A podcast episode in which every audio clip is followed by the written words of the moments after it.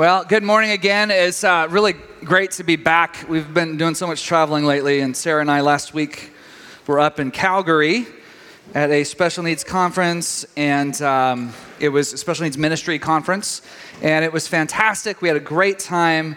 Um, ended up speaking at a church that had four services, so I had to preach the same thing four times in a row. And I want to let you know I don't like doing that. I don't like to do the same thing more than one time. It was hard enough to, anyway, uh, it feel like, you know, it's sort of like, ah, whatever. But anyway, it was beautiful. We had a wonderful time. And then we slipped up to the Canadian Rockies for a day. That was amazing. Beautiful, beautiful. But it's always great to be back uh, with you guys. We, we miss you when we go. Um, we have been uh, doing a series on Ephesians, as you know by now.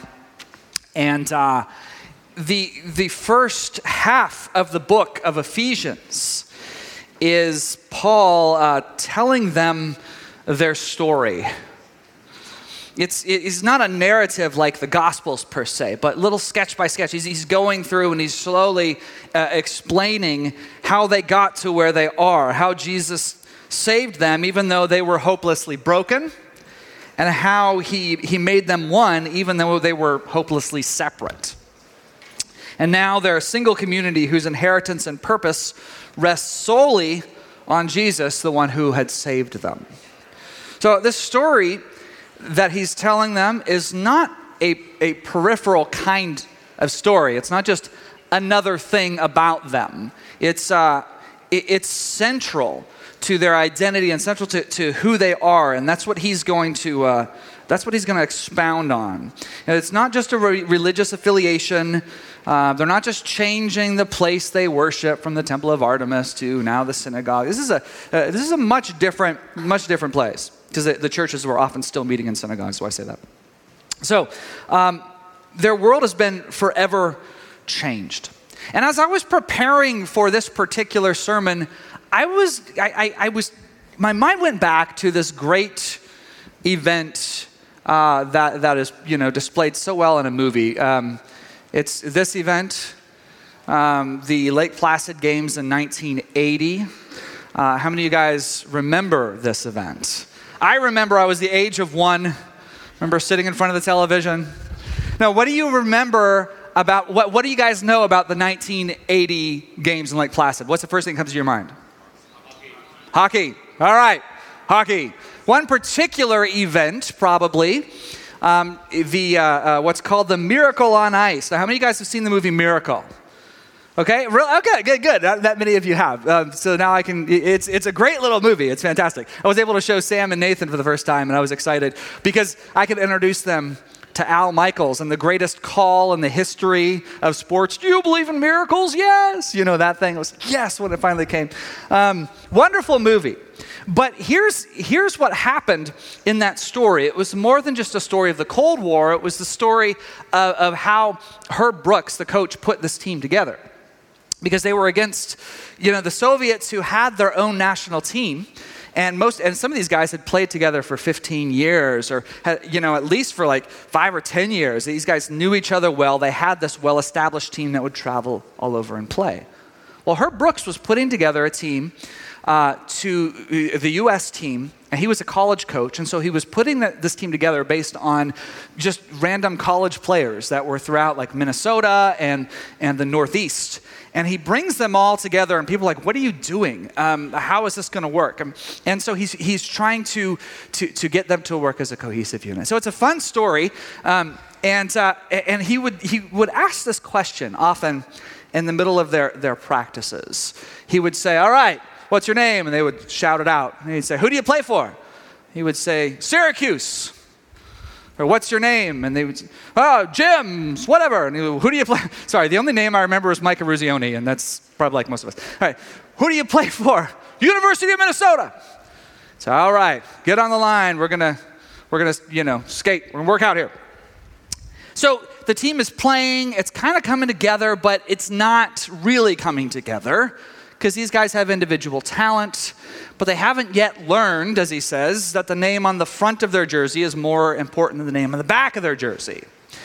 So he sees them play one particularly very poor game, an exhibition game before the Olympics, And he's furious with them because they're not taking it seriously. They're scoping out girls in the audience and they're just like, you know, they're not seeing the gravity of what they have here. And so he, after the game, does not let them go back to the locker room, but he makes them stay out on the ice and practice after a game. I don't know if this is factually correct or whatever, but in my mind, it's, it's all exactly right. So don't, don't spoil it for me. This is the way it happened, okay? Um, but he keeps them on the ice and he makes them work out, and he is furious with them. He's stomping up and down the ice, telling them, You guys do not understand. You don't understand. You're playing like individuals, you're not playing together. All these things, and he's so mad at them. So you're watching this, and he just makes them skate again and again, and they're so exhausted. They're like throwing up. My sons were watching this, and they're so mad at the coach at this point. I'm like, Just wait, just wait, just wait. And finally, Finally, something snaps in one of his players. It's Mike Eruzione. And, and he calls out to the coach, and the coach looks at him and says, Who do you play for? Expecting the answer, he's going to just yell out to his college, but no. He says, I play for the United States of America. He says, Very good. You guys are done. And he lets him go. And there's a whole mindset shift that had to take place here, you see? Now, I think that what Herb Brooks did in that movie is similar to what Paul was trying to get through to the people of Ephesians. Okay? I think uh, there was, there was a, a deeper point here. Um, this is a new assignment, this was a new identity for these hockey players. It was bigger than the thing they used to be about. There was a new identity that took preeminence to those colleges or those, those, individual, uh, um, those individual assignments that they used to have. And Paul in Ephesians, he is presenting the new life in Christ kind of like that. He talks about the new culture, this new story. It's bigger than the Ephesians. It's bigger than the old things they used to live for. It's a new story and a new identity. And now he tells us Starting here in this book, he tells us how this new story, new story shapes our behavior.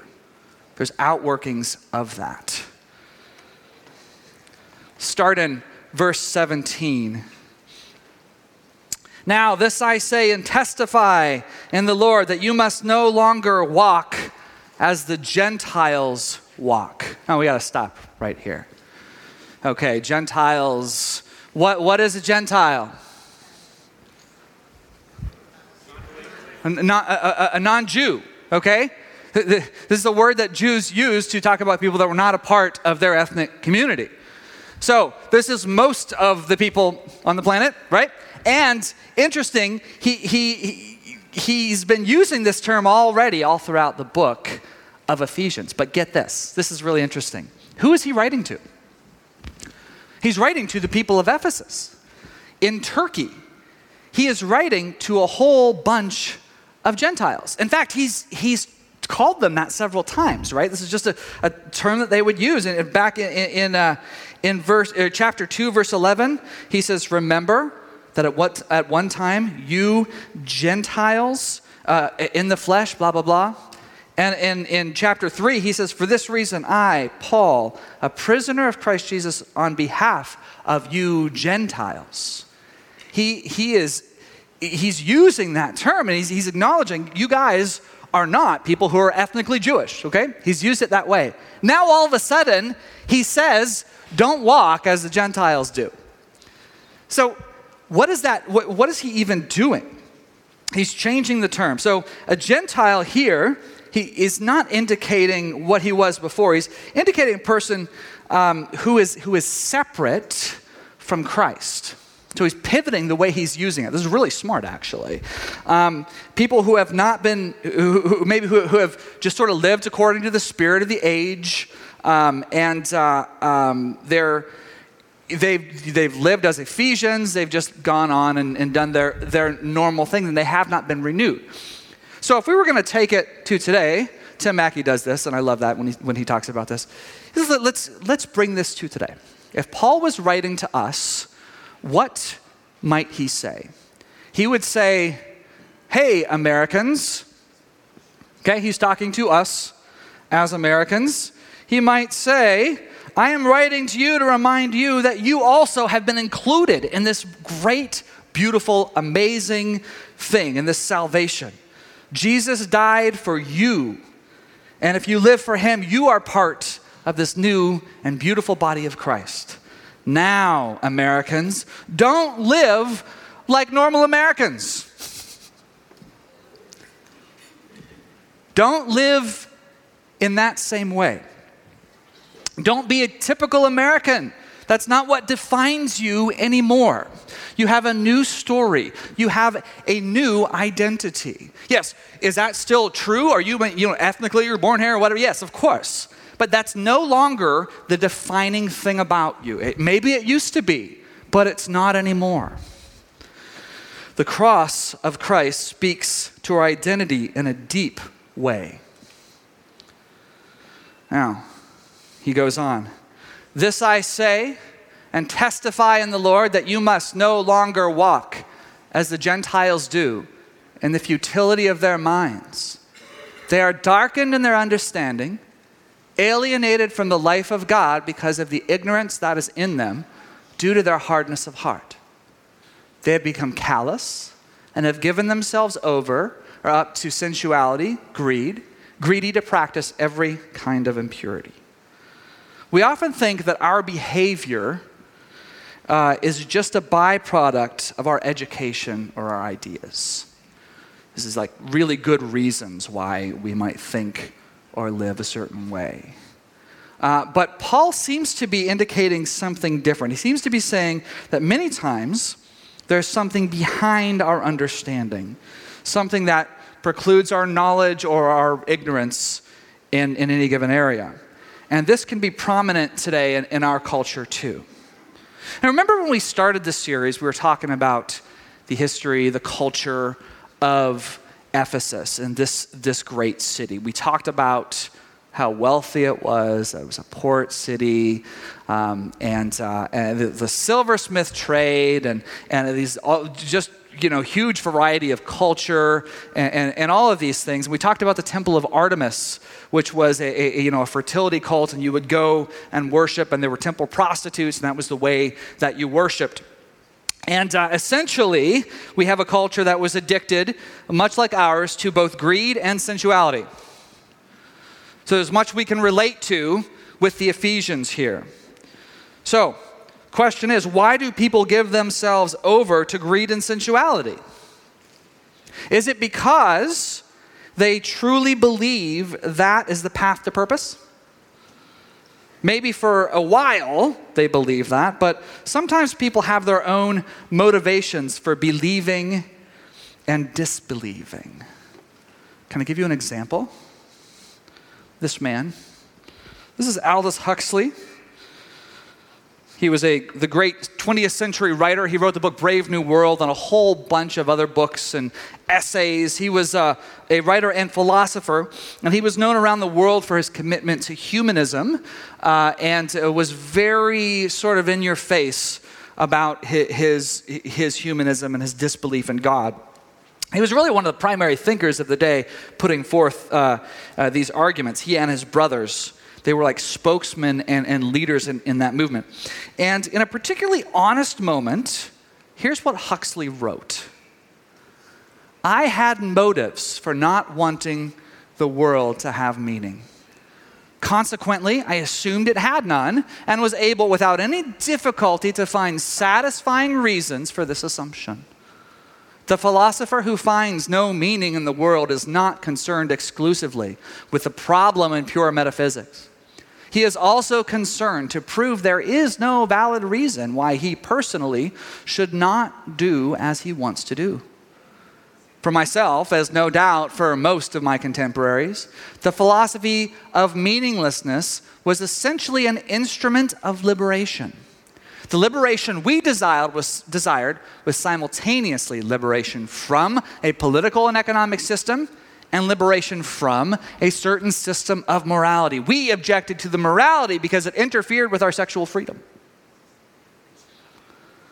That's a pretty honest moment, isn't it?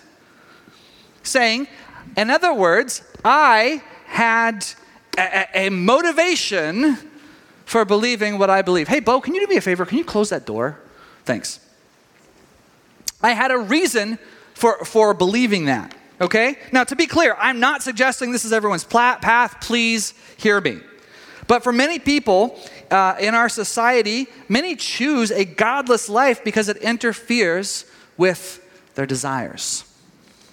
And those are the people Paul is talking about, those who reject God because they want to, because there's something deeper, because they are, they are sort of products of their culture that, that buy into greed and sensuality before all other things. And again, this sounds so familiar.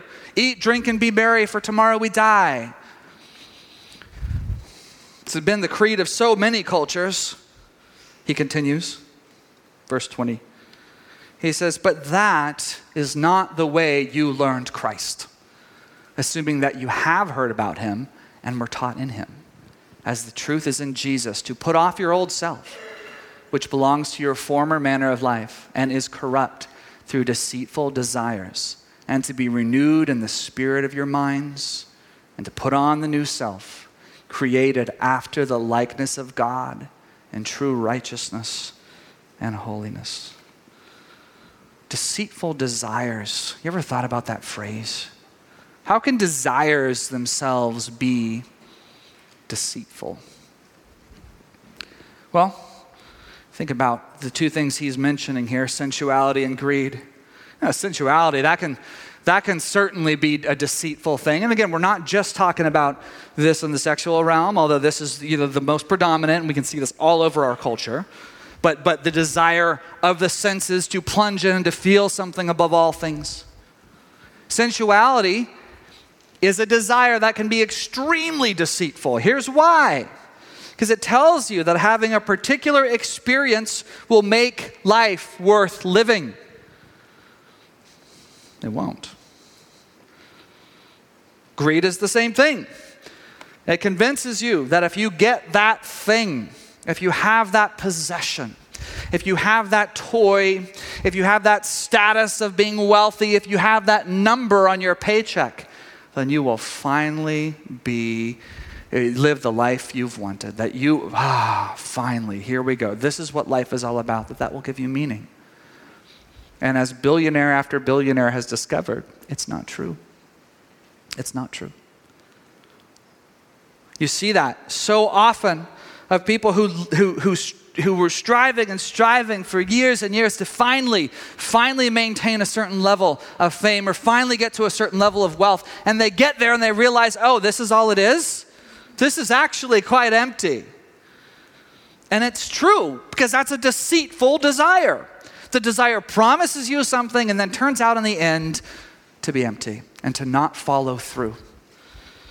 Our fleshly desires for material riches and sensual experiences will ultimately fail us. They will not give us meaning. They will not give us purpose. They will not lead to our enlightenment.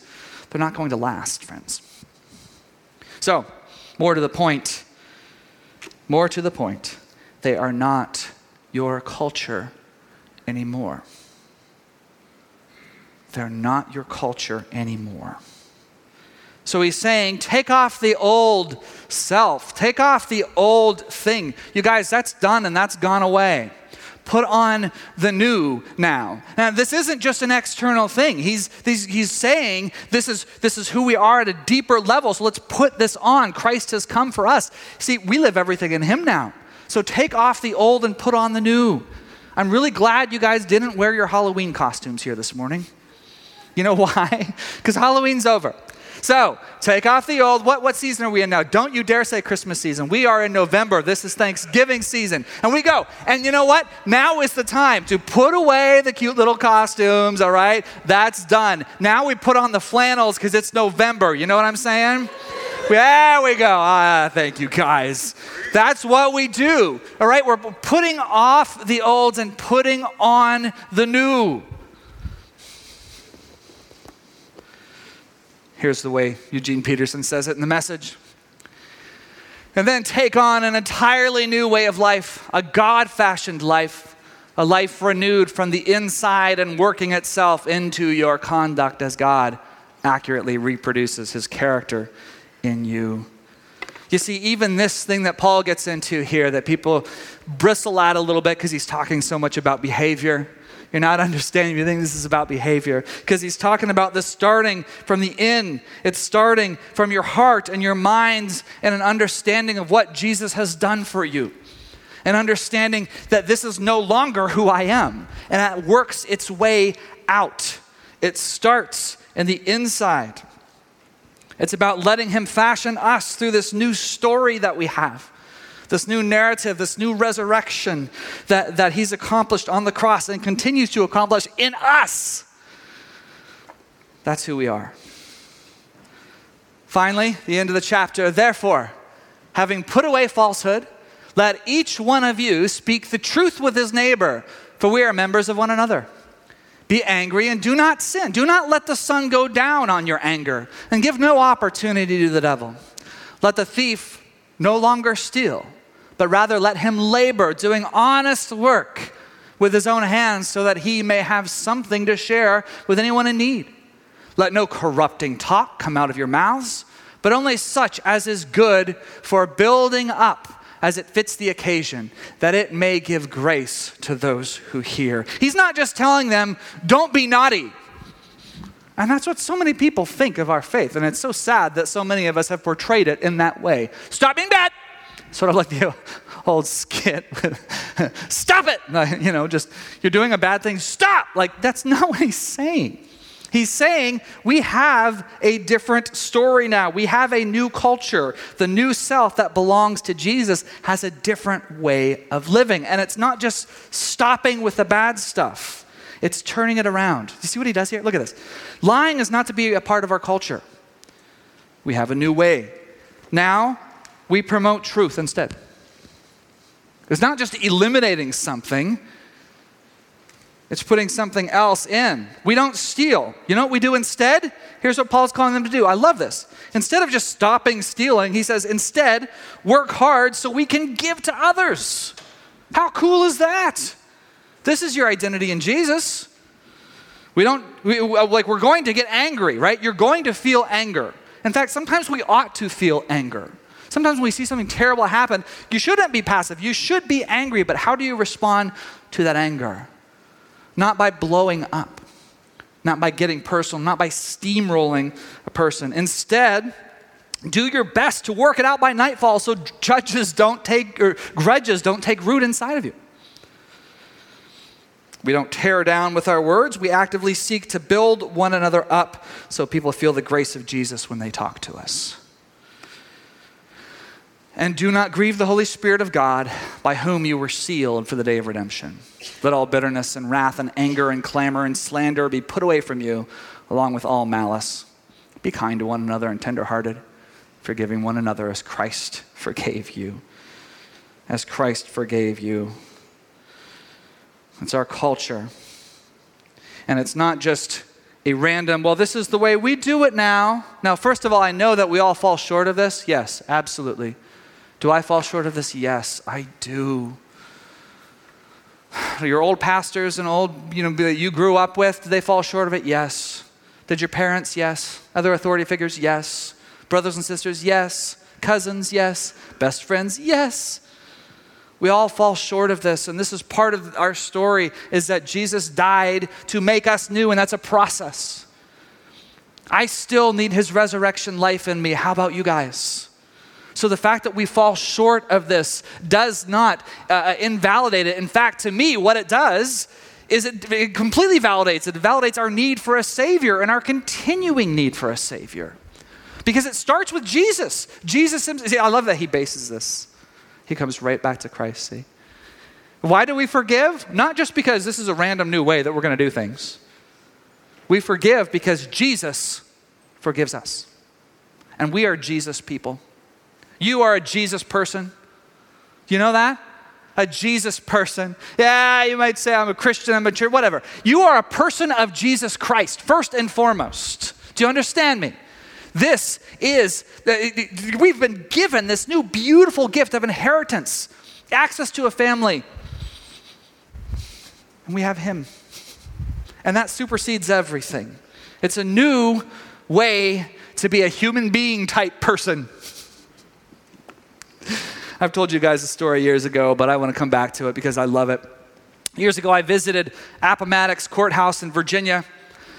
And uh, this is a, an extremely important place for our, our, country's history. This was the place where Robert E. Lee surrendered to Ulysses S. Grant, and the, the end of the Civil War uh, happened right here. The two armies met, the two generals met. Uh, Grant wired uh, President Lincoln, and they discussed terms of surrender. The following day, the war was over, and the terms were extremely generous. It's one of the reasons I'm so thankful for President Lincoln in our history because it could have just gone on and on, except he was very generous with the terms for the Confederate soldiers. Here were the terms they would all receive parole passes and not be hung. Instead, here's what they had to do they had to array themselves the next day and march before the Union Army. They had to take down their flags and fold them up, lay them down, lay down their ammunition, and lay down their weapons and promise to never again take, our, take up arms against the United States.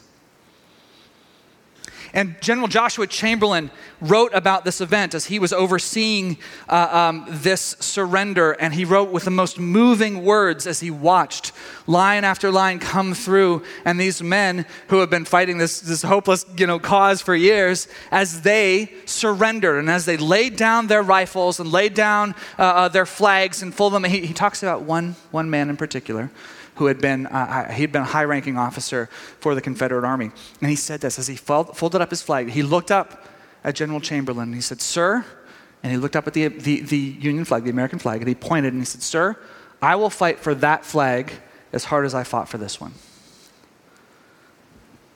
That's repentance. It's a change of allegiance. It's a change of identity. I am no longer this. I now have a greater cause.